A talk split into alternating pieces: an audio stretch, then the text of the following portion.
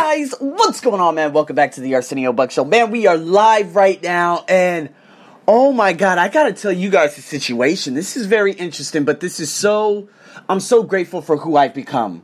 So yesterday, after taking a grab bike from one side of a town to another, now for those of you who are unaware of grab bike, it's kind of like an Uber, but with a moped. Here in Thailand, we call it a motorbike or a motorcycle. Right? A motorcycle, like C I K E. It's kind of weird, I know, but it's the way they actually put their whole thing together. You know what I'm saying? Nonetheless, when I took this, I got to the the B T S station, and once I took the elevator up, the train was there. So I hurry up and ran, and I was going to go into this specific door, but I said, nah, there's a lot of people there. Let me go into the other one. I get in. I remember seeing this very beautiful girl. Nonetheless, like a, like a lot of Thai women, they are very, very beautiful. But, you know, there are other uh, constraints, and there are, the, uh, there are other hindrances, of course. But nonetheless, I'm standing there, I'm looking around, and I quickly glance over, and I see a guy. And he's talking to a university student. And I look at him, and I'm like, oh my God. Now, I forgot this guy's name. I don't know if it was Danny or Chris. I don't know, but he's from Ireland. It's a guy I used to work with back in the ugly old job that I used to have two years ago. But nonetheless, I'm actually, I literally had an out-of-body experience right there. Because I was getting ready to tap him on his shoulder. And I swear, I was going to reach out because he got my attention. I'm like, oh, that's him. Let me reach out. But all of a sudden, something stopped me. It was so odd what had stopped me. I didn't know. I've never had that happen before in my life. Now, it wasn't something physical, but it was something way deeper. And I think it was my value system. Basically saying if I reached out and spoke to him, this would have been a paradox.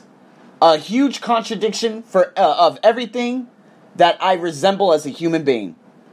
So you guys are probably wondering, whoa, okay, so give us a nice rundown of this guy. Well, he was the guy who, uh, uh, and the thing is, I'm not going to be judgmental. I'm just going to tell you what he told me. He was an excessive drinker, and he worked out there in Korea.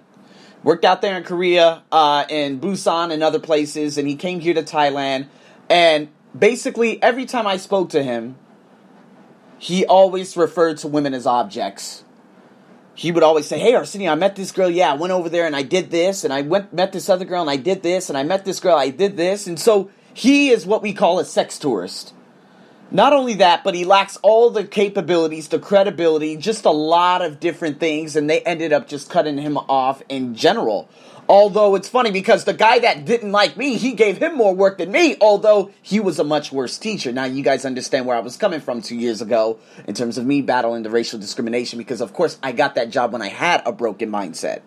But nonetheless, I still remember that there was a day that he was making comments to some of my students. Now, some of my students, they wear uniforms that, uh, uh, you know, they, it, it symbolizes what grade they're in. So if they're in Matthayom, they wear these very long skirts that are blue and they have cufflings on their shoulders, right? And he was making comments about them, like sexual comments. And I'm like, um, you do see what uniform she's wearing. She's about fifteen, sixteen. But he didn't care. So this is this is the scary part of Thailand because they attract these types of pedophiles. They attract these types of sex tourists. So going back to the B T S, if I had reached out and spoke to him, it would have been a complete contradiction to what my foundation is. It would have been a complete contradiction to everything I represent as a human being, everything that I'm doing on my podcast, everything I'm doing in terms of my life. It would have contradicted literally everything. So when it all happened, I just literally put on the the the, the highlights of the Warriors and Clippers game because, of course, I was burning time on the train for about six to eight minutes. And then I just looked down, and I think he did glance over at me. But it's so weird because he was talking to a university student. And my thing is that, yes, he was probably having sexual relations with that particular university student. But he walked over and he stood in the middle of that little specific car instead of standing right there on the edge, which was very odd. And then he was just gla- glaring out, glancing out the window. And then he sat down and the girl sat down next to him. So I think at that moment he realized, oh, that is Arsenio, but he's not going to talk to me. Let me just walk over here. And it was one of the best moments. It's kind of like the butterfly effect, right? Have you guys ever watched that? At the very end, He was go- he was going to turn around and look at this woman after she had turned around. So they passed each other by, right? While they were walking, and he was like, wait, do I remember her? And she s- said the same exact thing, but she was the one that turned around and looked at him. But he stopped, and he kept walking. That's exactly what happened. And so, in saying that, some of you will be so quick, so quick to go back to your past if you see a human being that represented no good. You will be quick to go back to the past.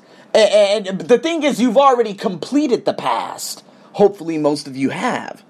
But if you see a particular person that was in your life at a particular moment that wasn't that good, you should never go back to that and basically, you know, in a braggadocious way, tell them, oh, yeah, I'm doing this, I'm doing this, I'm doing this, I'm doing this. What are you doing? Oh, well, I'm just having sex with a lot of students.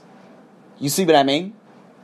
And so, luckily, I let bygones be bygones. See, when I left that job, I cut off everyone except the Ugandan warrior who I just recently cut off because he serves no purpose in my life. Because, you know, um, me and him, we just, we, there, there are a lot of things that uh, he has a bunch of question marks around him. That's all there is to it. And I've told you guys that already. So I cut him off, and he was the last dead link to that job. Yes, I do still keep in touch with a specific woman who left that job too. But the thing is, she's working for another language center, and she's gotten me some of the biggest workshops all year long with, you know, some of the biggest banks. And again, I got one of the biggest technological, comp- uh, what is it, the technology review companies in all of Bangkok, the number one. Because of her. See, that's a collaboration that we're doing. She knows what my capabilities are. She knows what my integrity are. And she knows I deliver results. So that's the best part about it.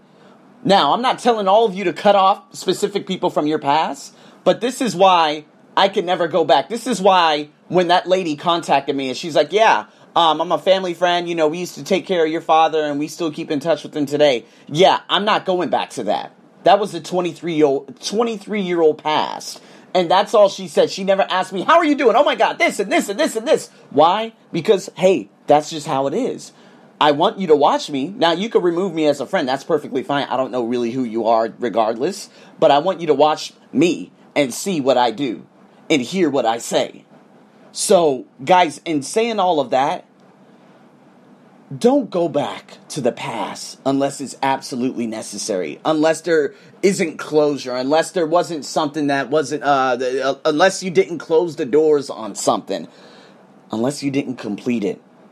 And see, if I would have, you know, lunged out and said something to him, who knows what that conversation would have been like, you know, but because, you know, he was standing in a particular way and he glanced at me and maybe, and of course he knew who I was and whatnot, but luckily he went over and stood somewhere else so he could avoid me perfect because I never want to go back to what that used to be.